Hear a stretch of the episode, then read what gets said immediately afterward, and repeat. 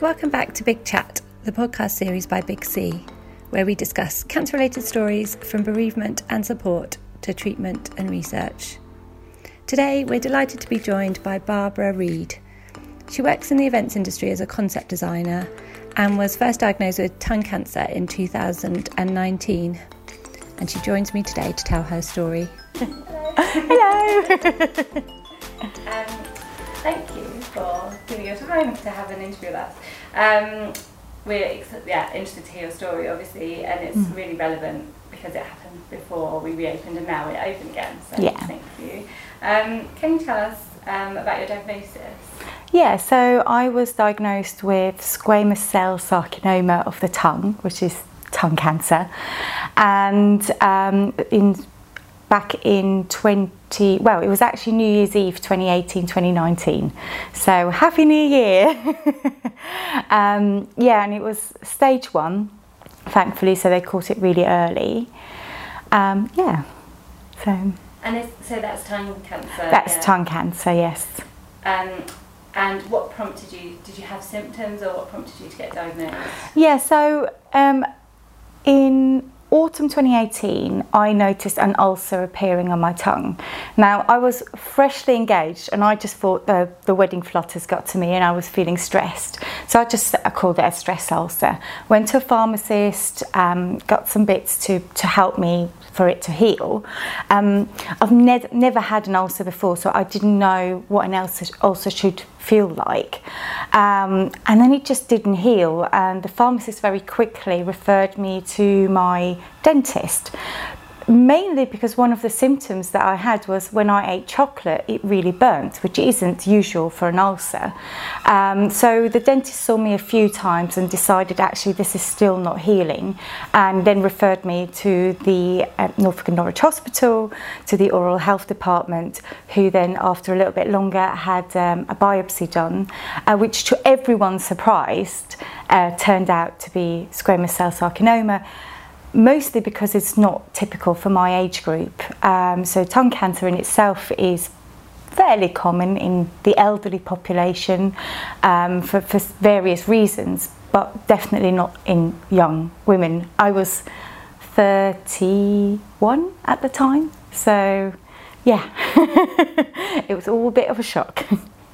I was going to say, so what were your initial thoughts and how was that affected by the fact that it was a rare cancer as well? Yeah, so my first well, my initial thing, it wasn't even on my radar. I thought it may be some sort of virus or um, an, an, immune system issue. So I, I, wasn't geared up to hear the word cancer, uh, let alone tongue cancer, because I didn't know that existed. Um, I didn't know that was even a possibility to develop cancer in your tongue. So um, it was a bit of a shock, but I must admit, in the appointment itself, I was very much okay, fine. How long will it take? What do we do next? What do I need to do next week? Because I've got work on. So I was really pragmatic about it, but it was actually looking at my other half's face that I suddenly, it's helped me sink in that this is a really serious situation. And um, yeah, so it was more the reaction of my environment that helped me process the fact that what's happening to me is quite a serious affair. Yeah, and I guess, as you said, if it's something that's rare, you've just never heard of, then there's feelings attached to that in terms of. Yeah. yeah, it was it was a huge unknown. So I knew about breast cancer. I I knew I knew about prostate cancer. Don't have one, but you know, there's all these other cancers that I was aware of, and with tongue cancer, I didn't know what it is, how it would be treated, how treatable it was, how aggressive it was. Um, and also, I think having something that's in your face or inside your head, that, um, or it, well, in my case, inside my mouth, um, is very up close and personal. So, whenever uh, someone had to look at it or inspect it, you know, the hands are by your eyes, you can't really um, yeah, it's really intrusive in that sort of sense. And um, yeah, it was just this big unknown. And then at the same time, I knew don't consult Dr. Google. That was like the first thing. Anyone that I knew that had gone through cancer or anyone you asked was like, don't consult Dr. Google. And I said, well, if I can't consult Dr. Do- Google, I don't really know what this cancer is about. So, but I did stick to that for a long time. I didn't really know what I had, so got there in the end. What were your friends and family's thoughts or concerns as well? Where did they go off with it, straight, you know, in those first yeah diagnosis? So, I think my fiance took it pretty hard.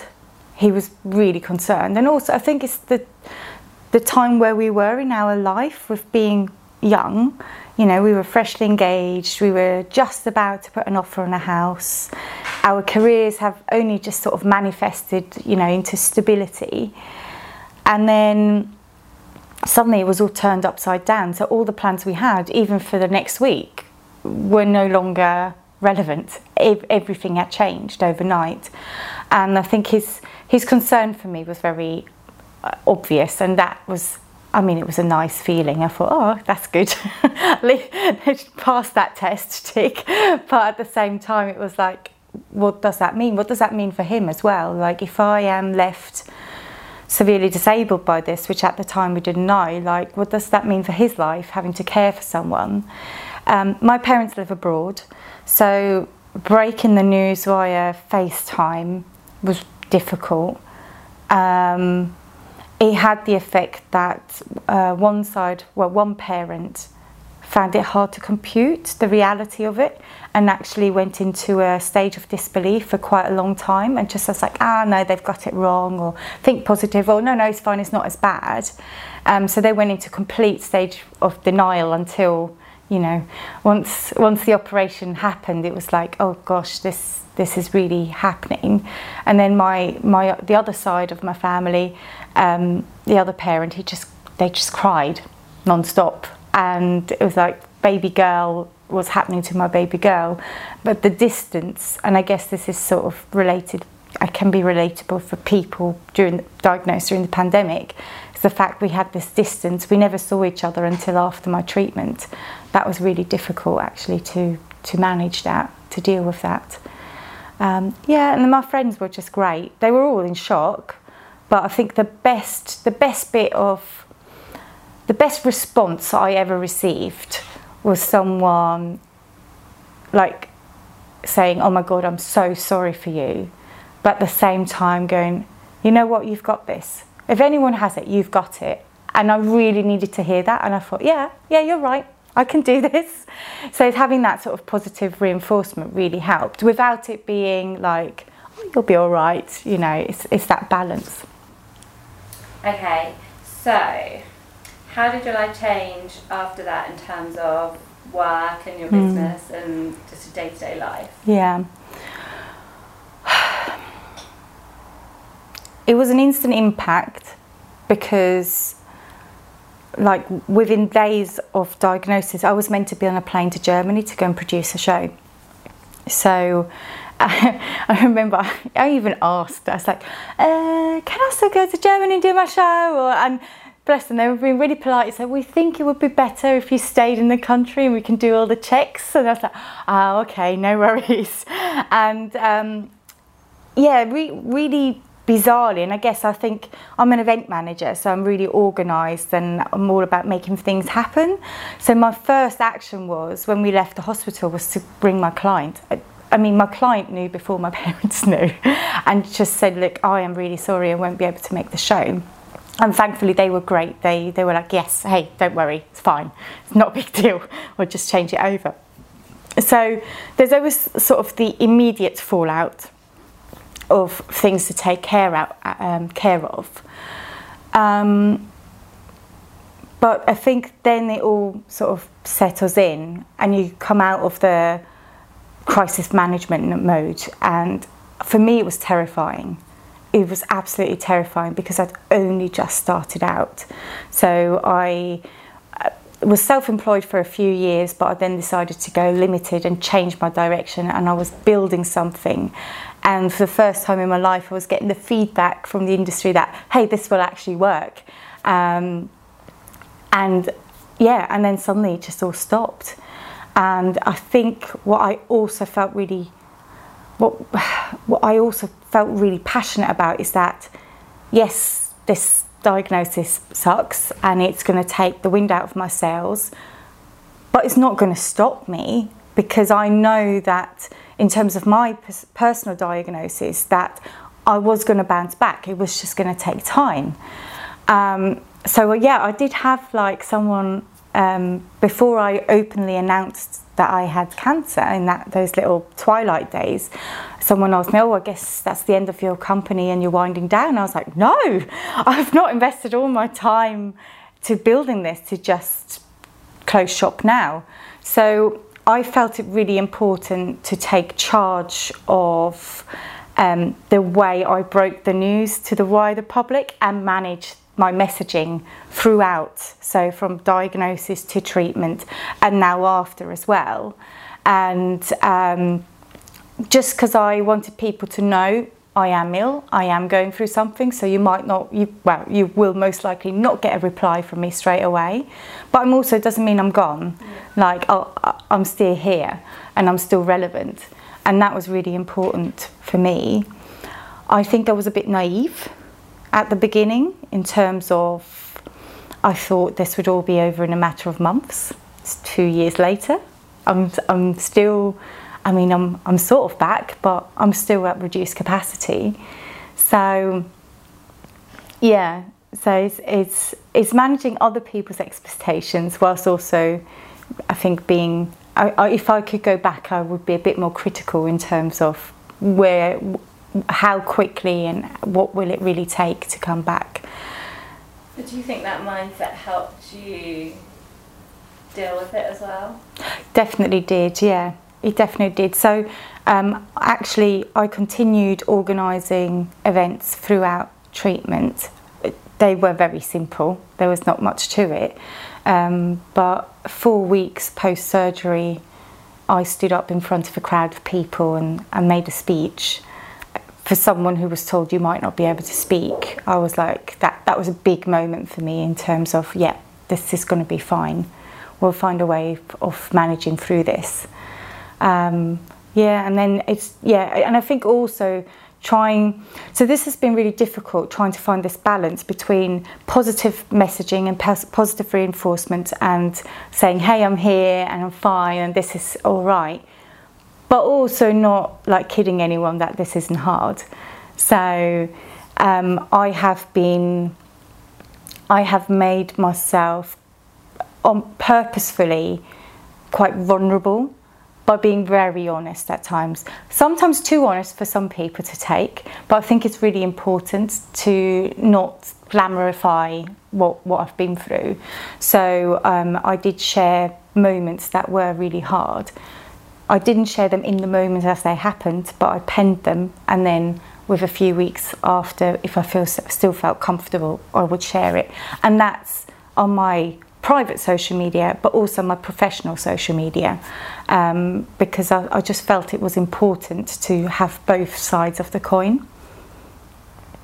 Yeah, yeah. personally, I think it's absolutely inspirational the way you did that, because I think then people can come back and think if they need that support themselves, they think, oh, I remember Barbara went hmm. through. Mm. Do you know? Yeah. It, yeah. But like you said, it's a balance, isn't it? Mm. Um, how did Big C help in terms of how did you get support and how did what advice did Big C bring for you? Yeah, so I came to the Big C Centre, I think when I came back in for all my MRIs and all my scans. And I have to admit, at that time I felt like a little lost lamb because I couldn't find my way around the hospital.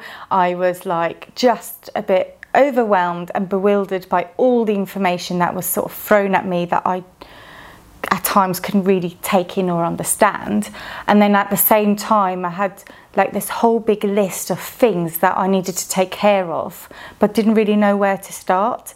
So I, I remember I sort of wandered in here and went, hello, can you help me please? And it was really helpful because I just needed these signposts into the right direction and this reassurance that the things that were worrying me, some of them, yes, they are concerns, but this is what you can do and this is how you can manage it and this is where you can get help, um, especially in the financial aspects of things. And then it was also good, like some of the worries I had, I gained a bit of perspective by coming in here. I was like, oh yeah, that's really not a big deal, is it? I thought, oh okay, that, that's fine, right? Don't even, you know, let someone else worry about that. Um, and I think speaking to, being able to come somewhere to speak to people, because I think when you get diagnosed, it's really easy to try and forecast what's about to happen. And I learned really early on from conversations with other people that actually just taking one day as they come is probably a better approach because you will just create more stress for yourself in trying to guess what's going to happen next. Um, especially, you know, I'm not a surgeon, I'm not an oncologist, um, so to put my trust in them and let them worry about that side, and for me just to try and manage what I could manage.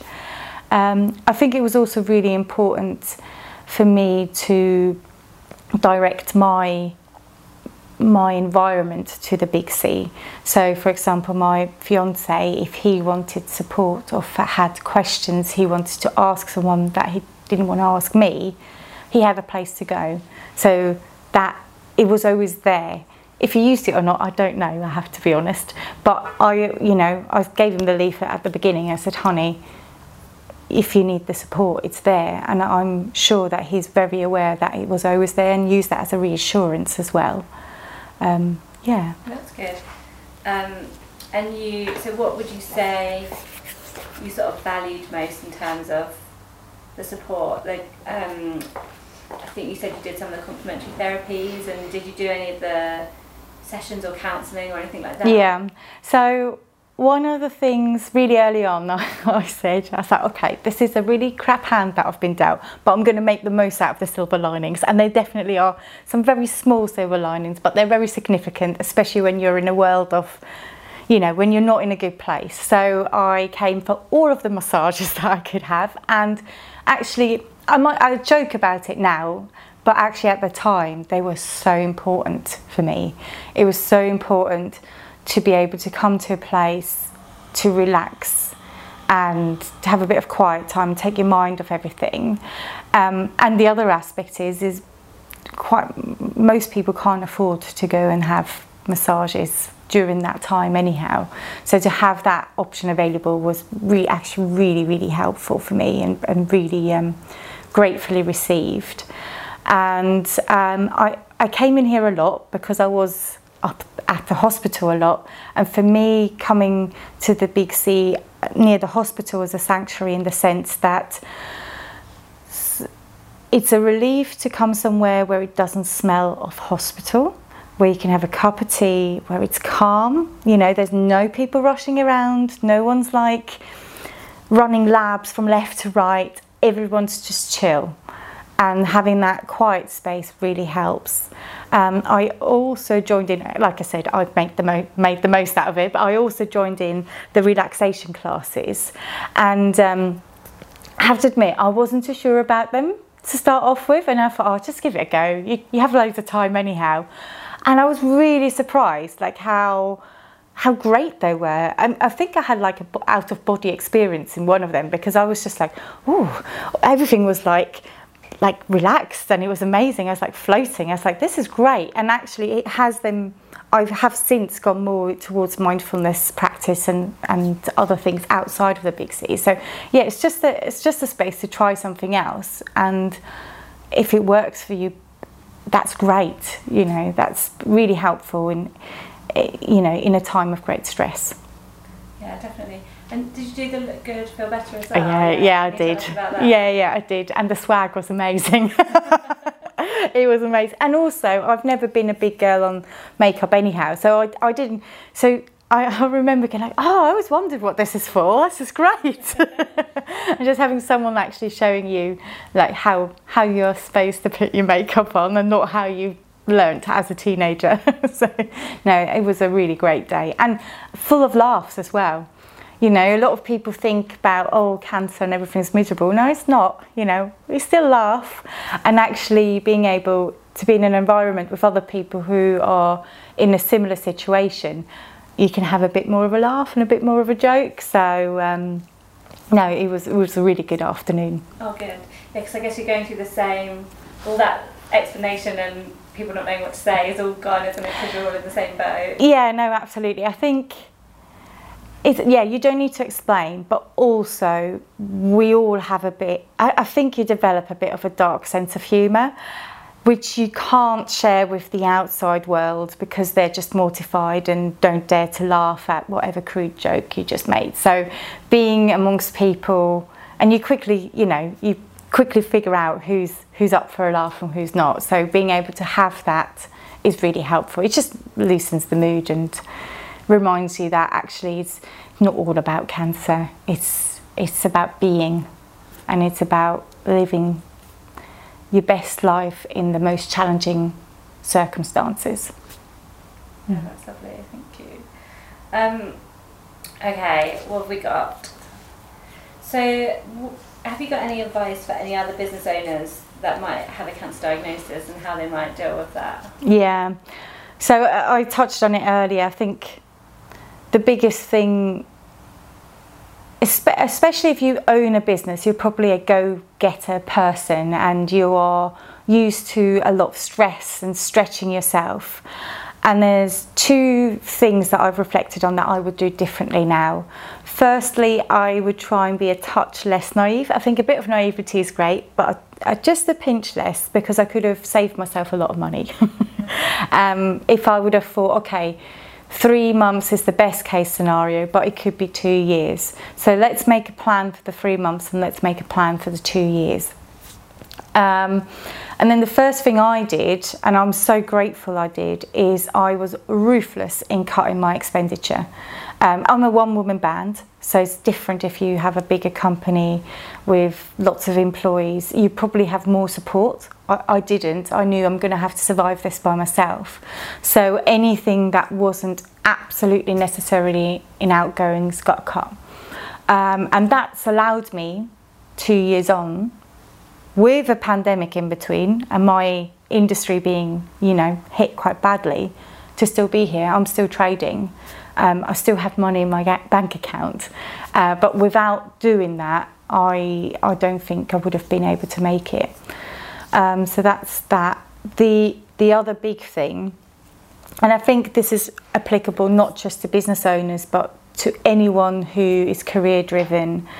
Um, we all will probably feel um, that we want to try and get back as quick as possible and push our bodies, which have already been pushed to limit, even further and get annoyed and frustrated with maybe a lack of progress or a non-linear progress because cancer recovery isn't like this. It's sort of does this more. One day you're great and you think it's all over, and the next day you're on your knees again and you're completely knackered, and you're like, why is this happening? But it's just to remind yourself to be kind to yourself and to take the time that not your brain says you need, but that your body says it needs.